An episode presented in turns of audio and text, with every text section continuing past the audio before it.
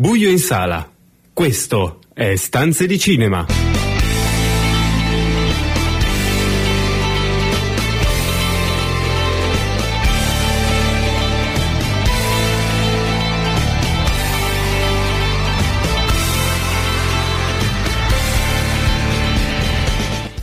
Benvenuti a una nuova puntata di Stanze di Cinema, il programma che vi raccolta i film in streaming, tutte le novità da Hollywood a Cinecittà e l'universo delle serie tv. Io sono Marco Albanese, con me per questa puntata ci sono Carlo Cairoli. Ciao a tutti. E Daniele Valsecchi. Ben ritrovati.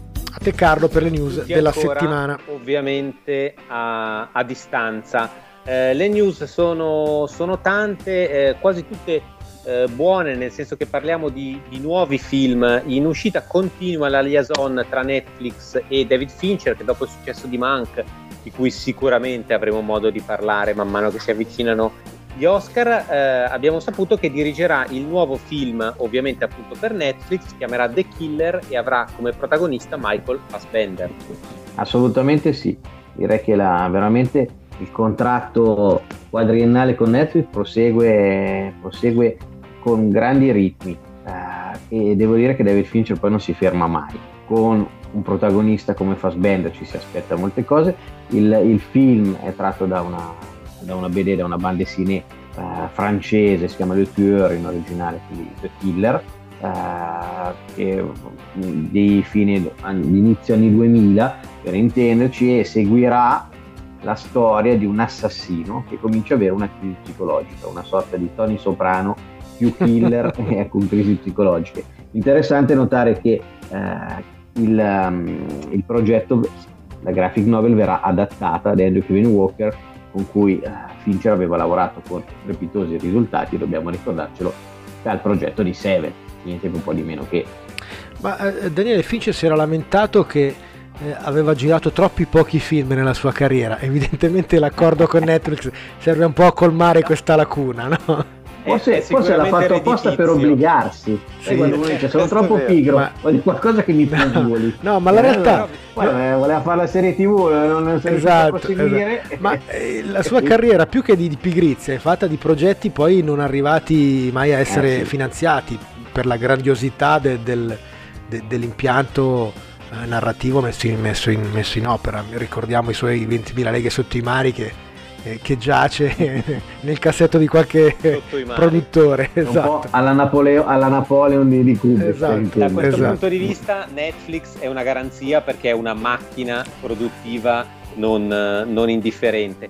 Tra l'altro vi faccio notare che da quando David Fincher ha iniziato a lavorare con Netflix tendiamo a dire sempre meno che questo è un film alla Netflix, quindi c'è stata anche un'influenza positiva generale sul, um, sullo streaming. Vedremo Carlo, su tu, tutti i lanci ogni tanto... I no, io mi fido, io mi Guarda, fido. Io mi abbiamo fido proprio un bel film di Netflix, stasera su questo argomento. Guarda, ne parleremo dopo. Alti sì. e bassi, alti e bassi. Mi permetto eh... di giudicare, alti e bassi. A proposito di alti e bassi, una notizia sul regista forse più discontinuo della, della nuova generazione, o perlomeno degli ultimi anni, che è Guy Ricci. È passato dagli sì. ultimi due, solo per citarli, da Aladdin a The Gentleman, eh, ma ricordiamo anche altri capolavori e altrettanti flop per il regista inglese. Questa volta dirigerà un film sulla seconda guerra mondiale. Sì, tratto da uno dei romanzi, tanti romanzi che Damien Lewis ha dedicato alla seconda guerra mondiale. Questo, questo si chiama Ministry on, of Unforget, Ungentlemanly uh, Warfare, un nome complicatissimo in originale e sarà un po', sembrerebbe essere il suo bastardi senza gloria. Diciamo, racconta il tentativo di Winston Churchill di creare il primo gruppo di soldati inglesi col compito di infiltrare le nemiche e ingaggiare Dopo i gentleman, gli young gentleman. Gli young gentleman, esatto, in Black Ops non tradizionali. Eh, come dicevi tu Carlo Ricci è attivissimo, nel 2019 ha sfornato Aladdin, poi The Gentleman ha già pronto il nuovo film che si, chiama, uh, si chiamerà Wrath of Man ed è prontissimo a tornare sul set con Five Eyes. Quindi dopo questa, questa infornata di film toccherà questo sulla seconda guerra mondiale. A proposito degli accordi con, con Netflix, eh, c'è un altro regista che è Gareth Evans che ha firmato un contratto in esclusiva con lo, il gigante dello streaming e per il suo primo lavoro avrà come protagonista Tom Hardy e il progetto è Avoc. Sì, è, è molto interessante perché Gareth Evans è il regista eh, gallese dei, dei film mh, mm, Merantau e dei due The Ride, eh, film di straordinaria azione e, ed è anche il regista della serie che, che, è stata mm, distribuita anche in Italia da Sky, Gangs of London, molto molto interessante. E qui lui torna a lavorare con Netflix e mh, mm, Tom Hardy sembra esattamente l'attore perfetto per il suo cinema. Eh, dobbiamo dire che però invece eh, Evans aveva già lavorato eh, con Netflix nel suo ultimo film, forse il suo più deludente, eh, che si chiamava L'Apostolo. Eh, facciamo tempo con un'ultima notizia prima della, della pausa musicale. Eh, sono, si sono sussegui, susseguite in queste settimane le notizie di registi che dovevano accettare di andare a distribuire il loro film in streaming piuttosto che al cinema, purtroppo. Uno di questi è Carpenter che appunto si rassegna alla distribuzione sul canale ehm, on demand del suo nuovo film Halloween Kills. Eh sì, perché eh, Halloween Kills avrebbe dovuto uscire l'ottobre de- dell'anno scorso, è stato rinviato di un anno, ma la Blue Mouse ha fatto sapere a Carpenter, e, eh, che è il produttore e al regista David Gordon Green, che certamente il film uscirà per l'Halloween del 2021, non ci saranno ulteriori rinvii, quindi o in sala se sarà possibile o certamente su una delle piattaforme streaming. È arrivato il momento della prima pausa musicale, poi abbiamo parlato tanto di Netflix, per compensare il primo film di oggi sarà un film Amazon Prime Video. Intanto questo è di Stat con Kitty Kitty.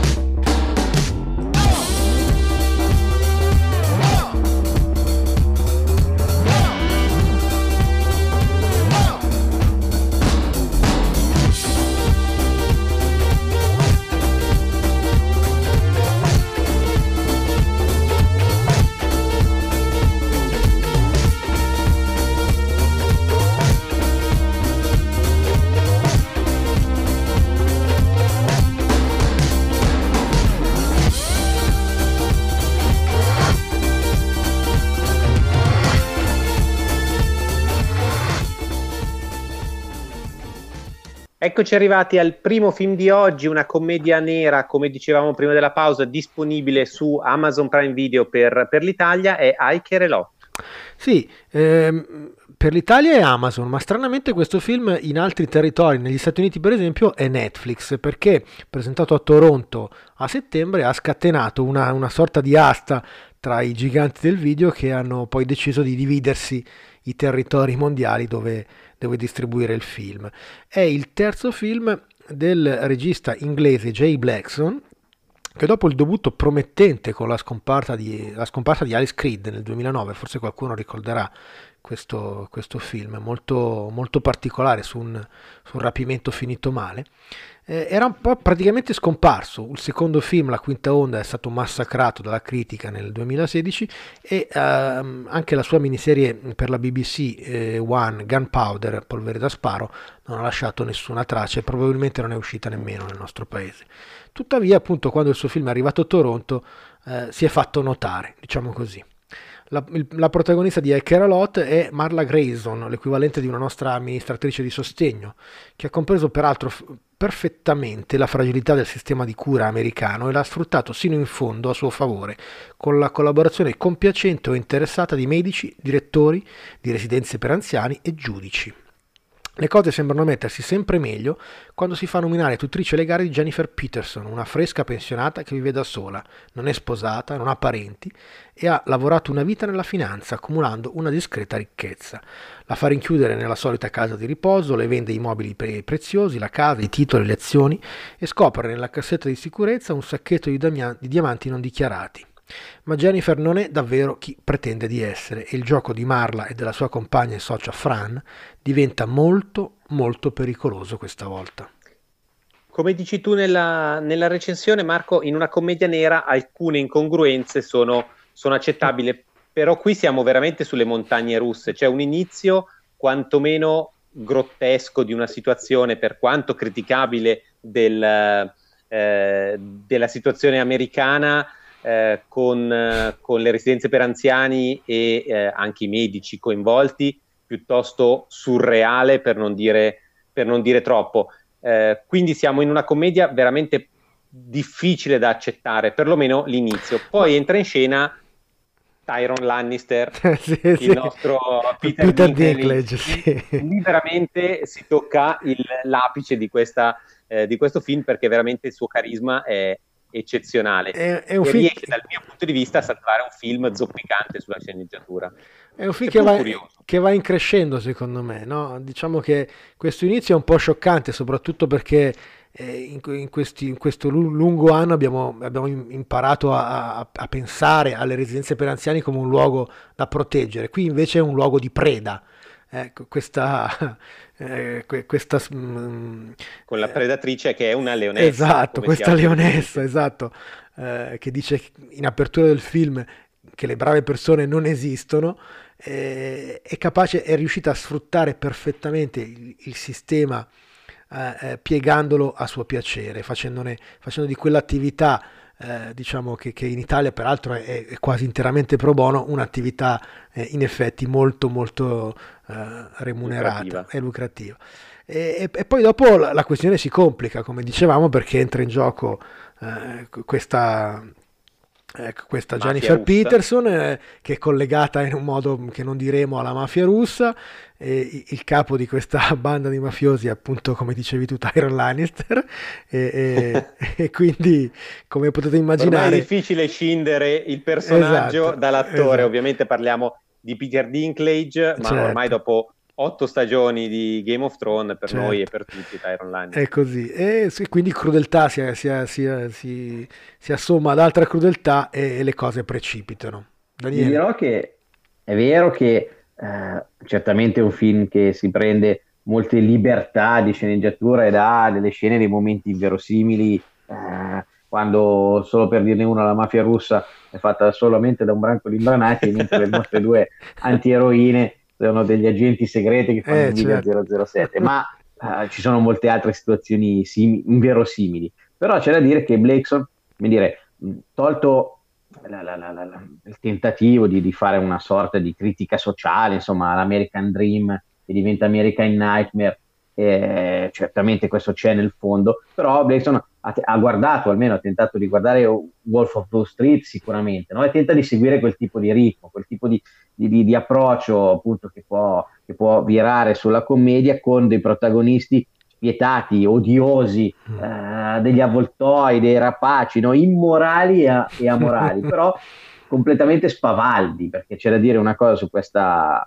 su questa Marla Grayson, che è una Rosamund Pike che sembra continuare il suo percorso da Gone Girl, sembra avere un trade union con quello, eh, con, con, grande spavalderia, con grande coraggio, si pone anche con una punta di, di, feroce femminismo. Direi che è una delle situazioni più divertenti è esatto. il femminismo che le, in lei emerge feroce in ogni, in ogni, momento. Questo è un aspetto interessante. Devo dire che uh, io ho trovato un film comunque che si fa seguire, che ti avvince, anche a volte uh, sfruttando il fastidio, eh, proprio perché lo si segue per vedere, per sperare in una vendetta certo. contro questi crimini così odiosi perpetrati. Però devo dire che questo entertainment di, di, di, di amoralità mi sembra che comunque funzioni. Sì. sì, per due ore diciamo leggere se si ha lo stomaco per sopportare la parte, la parte iniziale è sicuramente eh, consi- consigliabile. All'interno della colonna sonora abbiamo già sentito in apertura di Stat, questo invece è DJ Shadow con Blood on the Motorway.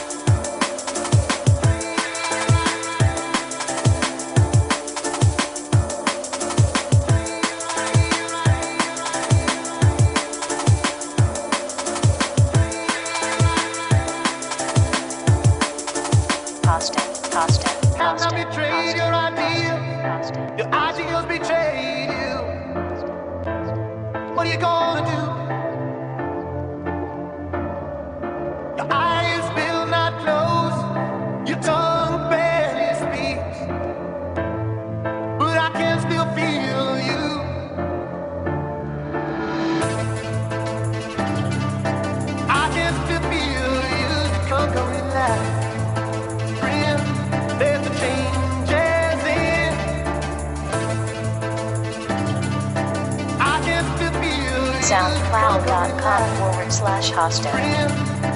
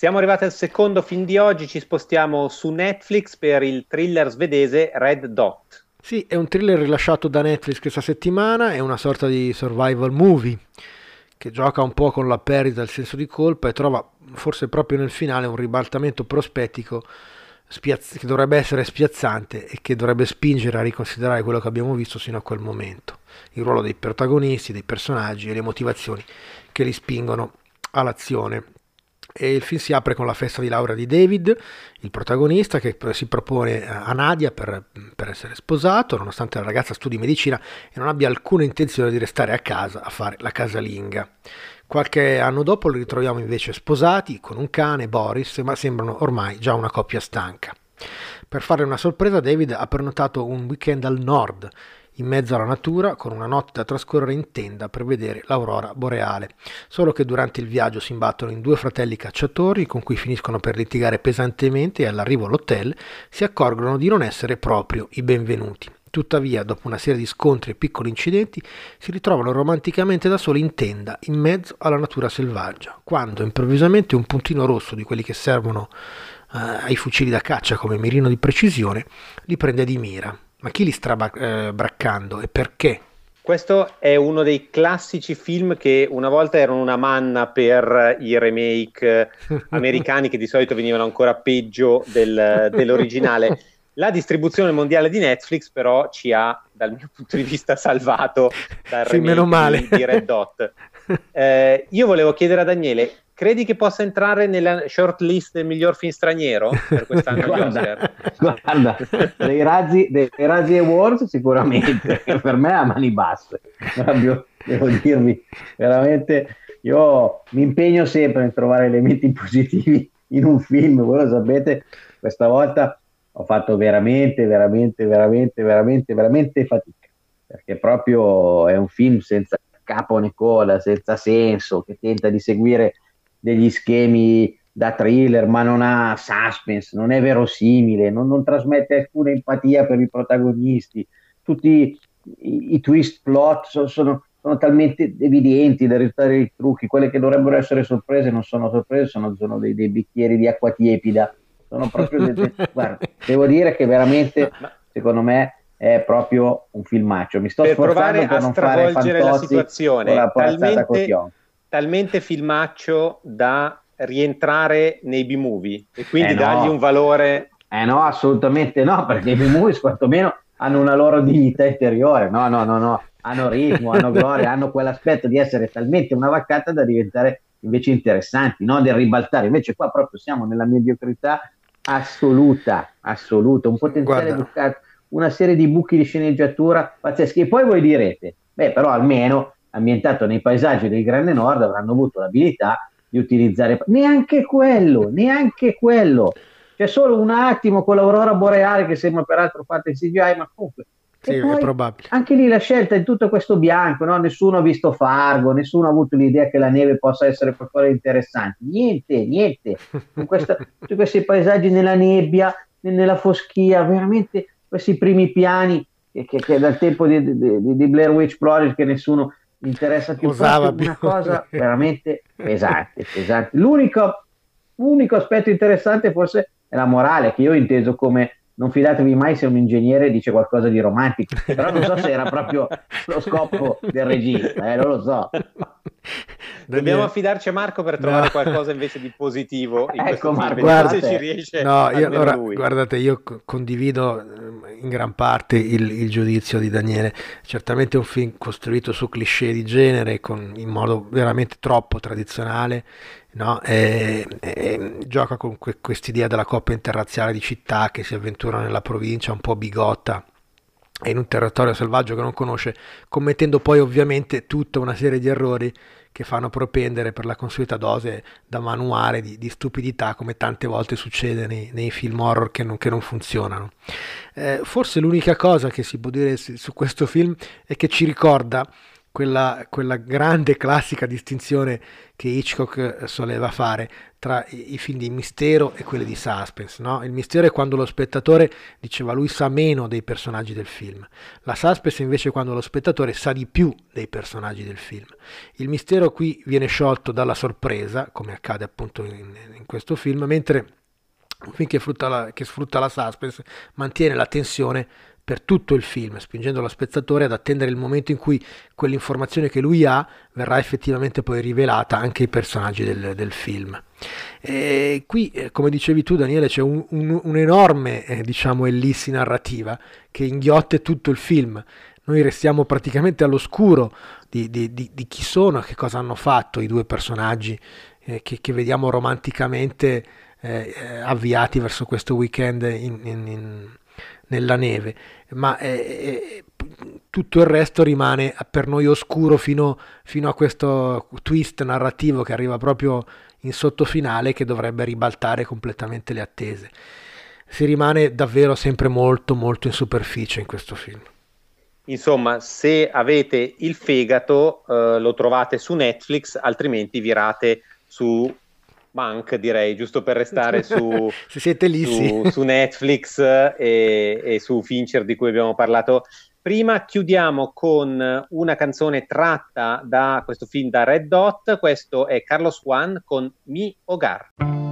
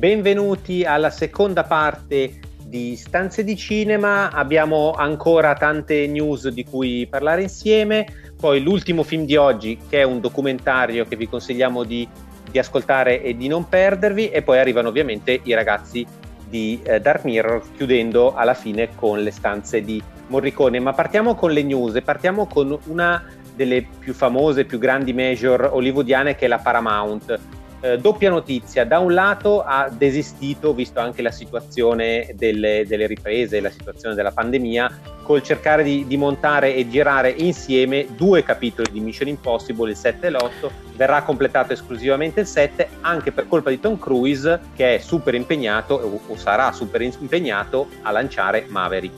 Eh sì, ovviamente lui si spende ov- non solo sul 7 ma anche, ma anche dopo nella promozione dei, dei film che fa e, e intende farlo con Top Gun Maverick e con eh, Mission Impossible 7 fino in fondo senza, senza, senza, lesinare impegno. E questo ovviamente crea problemi con la lavorazione lunghissima che già era lunga perché girare due film assieme è certamente lungo e che è diventata lunghissima con il covid delle riprese di Mission Impossible. Altra notizia importante della Paramount è che appunto sta lanciando il nuovo canale in streaming almeno negli Stati Uniti, che si chiamerà Paramount Plus con grande fantasia. un nome nuovissimo. Con grande fantasia, ma ancora maggiore fantasia eh, è stata riservata alla scelta dei progetti, ovvero praticamente classici, hanno preso tutti casi. i loro film, tutte le loro proprietà intellettuali, come si dice in maniera eh, giuridicamente corretta, e le rifaranno come serie e quindi stiamo parlando praticamente di... Paramount Channel che abbiamo esatto. sul digitale terrestre si trasferisce allo streaming e quindi stanno, sono in lavorazione Grease un nuovo Grease Rise of the Pink Ladies una serie remake de, del classico di David Bowie L'uomo che cade sulla terra interpretato questa volta ovviamente per correttezza politica da Ciwete Ejiofor. E hanno pensato di fare una serie anche persino da un film onestamente che è dif- difficile immaginare come serie come perché è un assassinio diretto da Alan Paquora nel 75 con Warren Beatty che era proprio eh, eh, tipico di, di, quegli anni e della, della paranoia diciamo nixoniana di quegli anni e rifaranno Love Story il capostipite dei film su amore e malattia rifaranno Attrazione fatale che è una sorta di contro Love Story una volta interpretato da Michael Douglas e Glenn Close sulle conseguenze di un adulterio. Ovviamente poteva mancare il musical Flashdance ci sarà e sarà anche quello trasformato in una serie così come l'Ice Movie di Italian Job che era già diventato un remake negli anni 2000 e che eh, tornerà a, eh, ad essere una serie. Forse l'unica cosa interessante è il ritorno di Kelsey Grammer nei panni di Frasier con un, un revival della serie classica del, degli, degli anni 90, un po' come dovrebbe avvenire con Friends e ehm, ci sarà invece mh, una nuova serie sviluppata dalla Amblin di Spielberg dal videogioco Halo che sare- dovrebbe essere pronta nel 2022. Ci eh, saranno, quest'ultima potrebbe, potrebbe essere, essere, più interessante. Progetti già annunciati erano la serie in lavorazione sul padrino che ha anticipato tutte le altre news e poteva mancare Star, Star Trek, ovvero le, la proprietà più importante della Paramount. Ovviamente no, ci saranno altre serie anche di Star Trek inizia a farsi affollata l'offerta delle, delle, dei canali in streaming, vedremo poi chi prenderà il sopravvento. Prima, nella prima parte di Stanza di Cinema, parlavamo di quanto sta lavorando David eh, Fincher con, con, Netflix, ma un altro che sta lavorando tantissimo è Zack, è Zack Snyder. Abbiamo detto che uscirà il 18 marzo Justice League, ma sappiamo anche che il 21 maggio uscirà Army of the Dead e sta già lavorando a un nuovo film, Corea 2. Ah sì sì, Zack Snyder non si ferma, adesso che ha avuto questo momento di gloria, no? è stato rivalutato, salvato e adesso tutti siamo qua ad aspettare il suo Justice League che sicuramente salverà dal cattivissimo Josh Whedon. Come cambiano le cose in pochi anni? Eh? sì, radicalmente. Aveva stufato. Whedon era il genio e adesso siamo qua al contrario proprio chissà se tra 30 anni ci sarà una verità storica su questo, veramente una, una storia su cui sarebbe Beh, bello fare un film. Una cosa è certa, la e Justice League di, di Whedon è orrenda, questo si può, possiamo dirlo ah, ah. abbastanza tranquillamente. Quella di Snyder la vedremo, però... Lo, scopri- lo, scopriremo, lo scopriremo a breve. Sì, sì, questo effettivamente è vero. E Army of the Dead sarà uh, su Netflix dal 21 maggio, come abbiamo detto, con, con protagonista Dave Bautista e con una squadra di, di, di, di mercenari, diciamo una rapina, eh, l'ambiente Las Vegas e orde di zombie. Quindi diciamo dovrebbe essere anche un film da, da, da, dal primo teaser che è sì. apparso, dovrebbe essere un film divertente, di ritmo, senza troppe riflessioni, senza troppo lo stile Snyder eh, così molto, molto pulito di riflessioni, invece mh, qualcosa che va molto forte. Vedremo. E vedremo i film, tra l'altro tra, dovremo aspettare ancora pochissimo perché eh, un paio di settimane, massimo tre, e avremo modo di commentarlo anche noi. Ora prendiamoci una pausa musicale e poi arriva l'ultimo film di oggi che è il documentario The Dissident.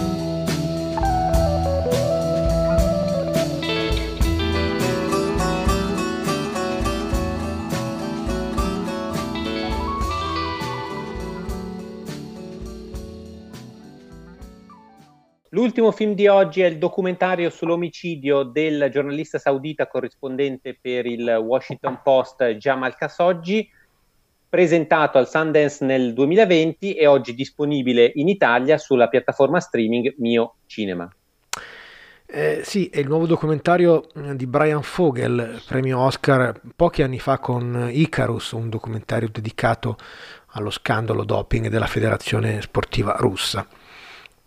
Come dicevi tu, eh, questo film è invece dedicato a, eh, all'omicidio barbaro, terribile del giornalista saudita Khashoggi e ehm, eh, dopo la presentazione al Sundance, come dice anche la distribuzione molto particolare italiana, nessuno, il film è stato offerto ai grandi giganti dello streaming e nessuno ha deciso di distribuirlo negli Stati Uniti e nel mondo.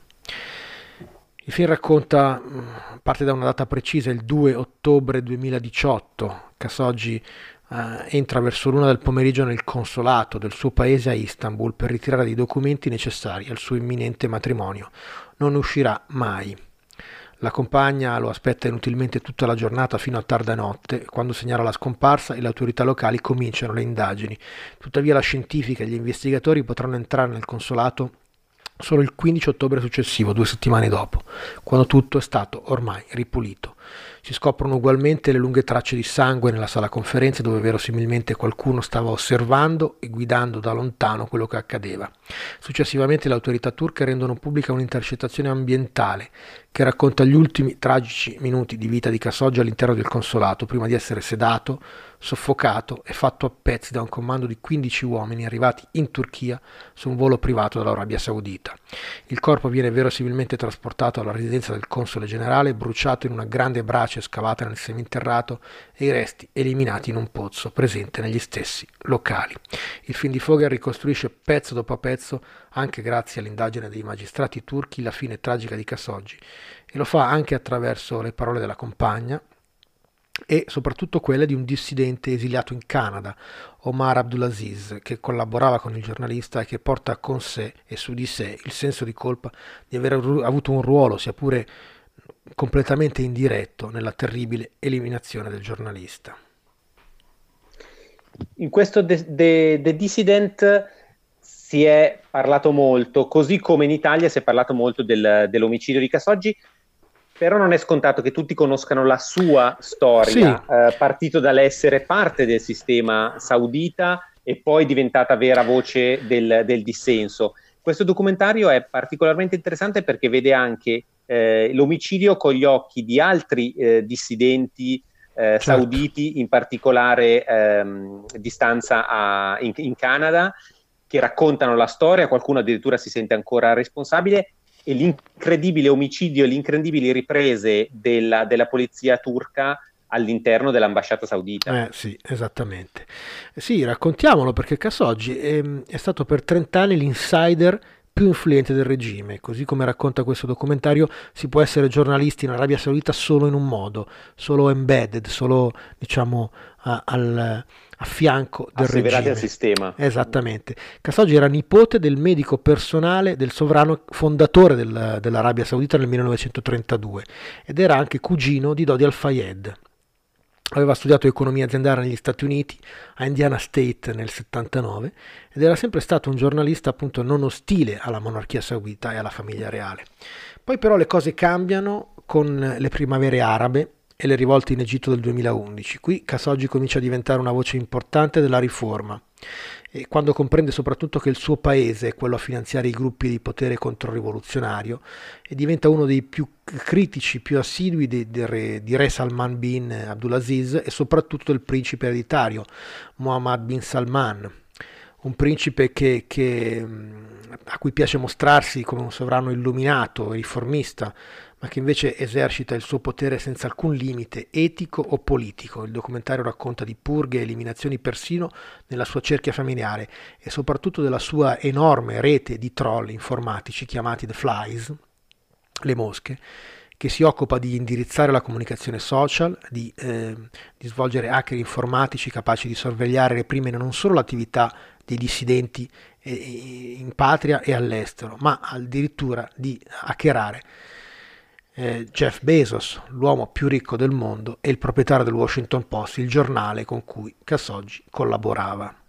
È davvero probabilmente questa la parte più inquietante e oscura del documentario di Fogel, no? la capacità di manipolare l'opinione pubblica, di ricattare e influenzare realtà lontanissime in paesi liberi, arrivando a spiare i telefoni proprio di uno dei giganti dell'high tech perché una cosa molto interessante che emerge anche dal documentario è l'utilizzo di Twitter, ah. che in Arabia Saudita è l'unico o uno dei pochi strumenti di comunicazione e di notizie quasi libero, dico quasi proprio perché è uno degli strumenti più controllati viceversa dal, dal regime e attraverso il quale vengono poi anche contattati e perseguitati i eh, dissidenti. I dissidenti. Sì, esattamente così. Ehm, Sono gu- i nuovi livelli delle dittature, no? i nuovi modi.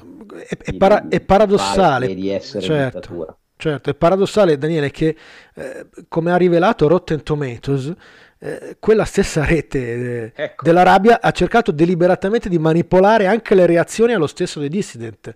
No? al film in un cortocircuito davvero incredibile fra realtà e rappresentazione. Quindi facendo pubblicare recensioni negative, negative sul film, esatto. criticando un documentario che in realtà, frutto di un premio Oscar, certo. ha una qualità eccelsa. Uh, di, fuori onda parlavamo forse dell'unico eh, critica che possiamo muovere, ma più che altro come scelta narrativa, è di inserire delle parti eh, di fiction Sì, di animazione, del, di ricostruzione, esatto, sì, che forse non, non servivano e che, che, onestamente non sembrano quelle meno riuscite in questa operazione. Peraltro, Purtroppo è talmente cinematografica la storia. Certo, assolutamente straordinaria. La soprattutto per... supera la fantasia. È così, è così.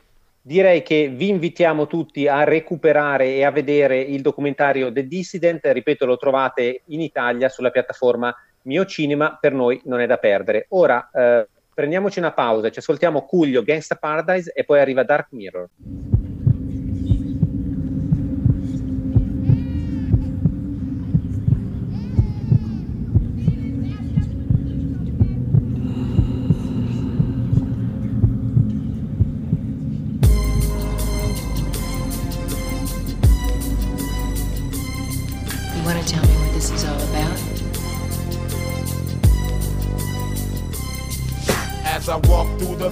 Of the shadow of death, I take a look at my life and realize there's nothing left. Cause I've been blasting and laughing so long that even my mama thinks that my mind is gone. But I ain't never crossed a man that didn't deserve it.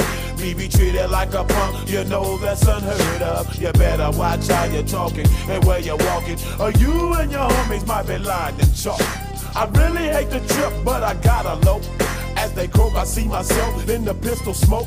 Fool, I'm the kind of G little homies wanna be like on my knees in the night, saying prayers in the street light. Been standing most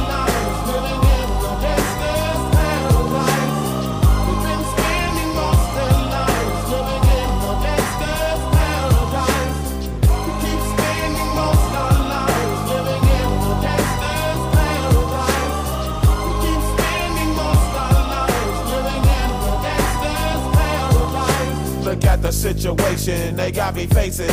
I can't live a normal life. I was raised by the state, so I gotta be down with the hood team. Too much television watching got me chasing dreams. I'm an educated fool with money on my mind. Got my tin in my hand and a gleam in my eye. I'm a low out gangster, set tripping banker. And my homies is down, so don't arouse my anger. Fool, death ain't nothing but a heartbeat away. I'm living life, do or die. What can I say? I'm 23 now, but will I live to see 24? The way things is going, I don't know. Tell me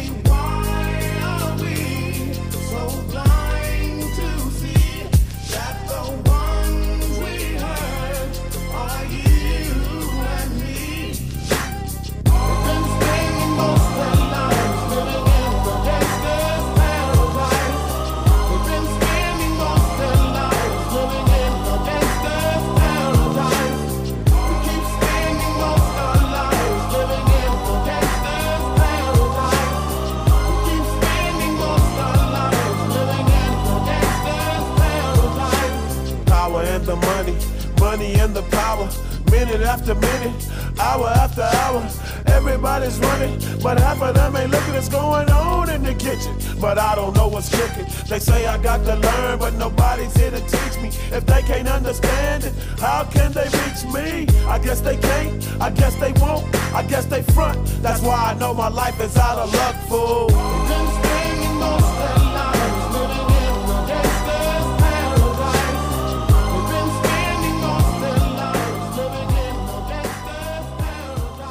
Eccoci arrivati al momento della serialità, al momento di Dark Mirrors e questa settimana abbiamo in collegamento Alessandro Vergari. Ciao Alessandro. Ciao a tutti. La serie di questa settimana è una serie firmata Netflix, è una serie di produzione eh, turca come Ethos di cui abbiamo parlato qualche settimana fa, sempre qui a Stanza di Cinema, e si chiama 50 metri quadri. Esatto. Eh, 50 metri quadri è uno spazio, uno spazio fisico, uno spazio dell'anima in qualche modo anche. Ehm, perché 50 metri quadri? Perché il protagonista di questa serie turca, appunto, eh, nei 50 metri quadri di una bottega di Sarto, di un quartiere popolare mh, di una città turca che a tutti gli effetti è Istanbul, anche se non, non tra- non viene mai pronunciato il nome della città, trova rifugio. E trova rifugio da, da chi lo vuole far fuori, fondamentalmente.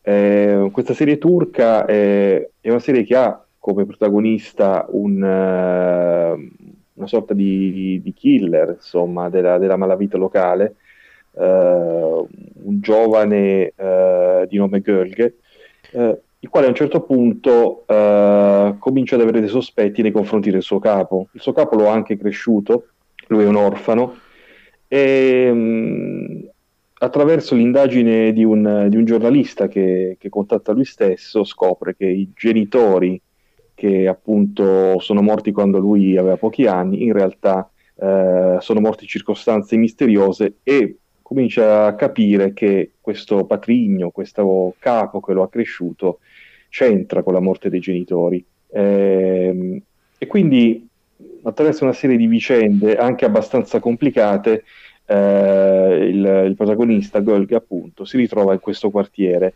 Eh, in realtà, diciamo, 50 metri quadri è una serie che ha il quartiere al centro più che un uomo, più che un, un altro protagonista, diciamo, più che il singolo.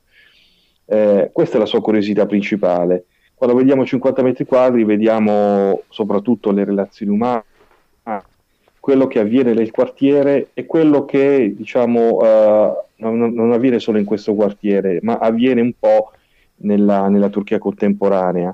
Uh, in, non si fa mai cenno a, direttamente a Erdogan per dire, però è evidente che eh, il fenomeno della speculazione, il fenomeno della malavita, il fenomeno della, anche del, dei traffici umani, dei traffici anche di droga, tutti i temi che troviamo in 50 metri quadri sono ovviamente dei, dei tasselli un po' della, di questa Turchia contemporanea che va verso la modernità però diciamo, eh, distruggendo un po' quello che era il tessuto sociale di, di, un, di, un, tempo e che gli abitanti di questo quartiere cercano di preservare. Uh, Alessandro, una modernità conquistata come avviene spesso eh, in Turchia, ma mm, penso alle repubbliche eh, ex sovietiche, con molta velocità e con qualche scorciatoia criminale. Assolutamente sì. Uh, questo mh, protagonista, insomma il protagonista che è Gölge, eh, che poi cambia anche nome perché prende il nome del, di Adem che è l'investigatore, il, il giornalista. Del, sì, il giornalista che era figlio del sarto da cui eredita poi appunto eh, questa, questa, bottega.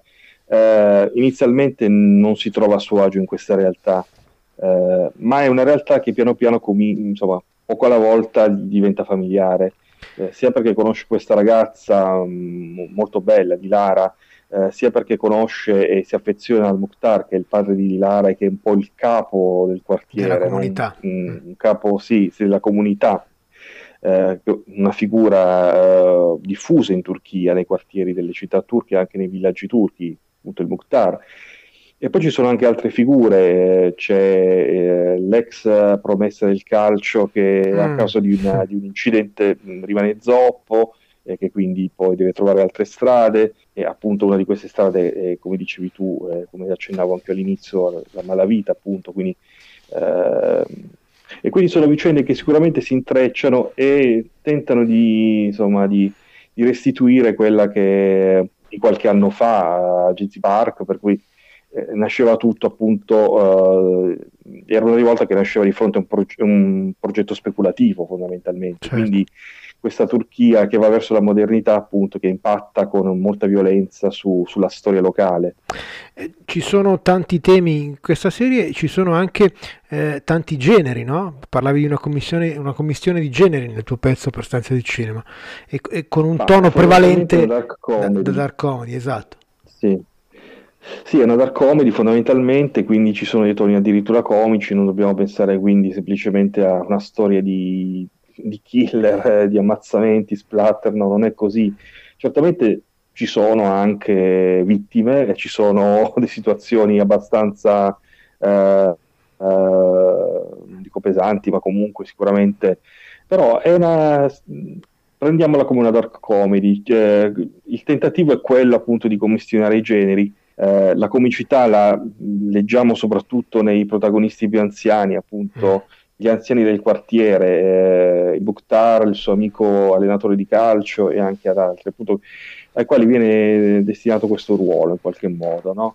queste figure certo. che tentano di alleggerire un po' anche il, il clima che si va creando, insomma, di, eh, di, guerra tra bande, perché poi c'è anche questo, cioè eh, una, una grande criminalità che spinge quella piccola e una piccola criminalità che tenta di emergere, quindi ci sono anche queste letture all'interno della, all'interno della serie. Benissimo, vi ricordiamo che questa è una serie Netflix in otto puntate. Eh, per questa settimana eh, ringraziamo Alessandro eh, per il contributo di Dark Mirrors eh, a Stanze di Cinema. Questa settimana dicevamo è tutto, vi aspettiamo fra sette giorni e per la prossima puntata e quando volete su stanzedicinema.com, su Facebook, Twitter in podcast su Spotify. Ora prima di lasciarvi, come al solito, la stanza di Morricone. Questa settimana eh, ascolteremo Beat numero 3 da Teorema il film di Pierpaolo Pasolini del 1968 con Terence Stamp, Massimo Girotti, Silvana Mangano e Anvia Zemski. Da Marco Albanese, Carlo Cheroli Daniele Valsecchi, buon film a tutti!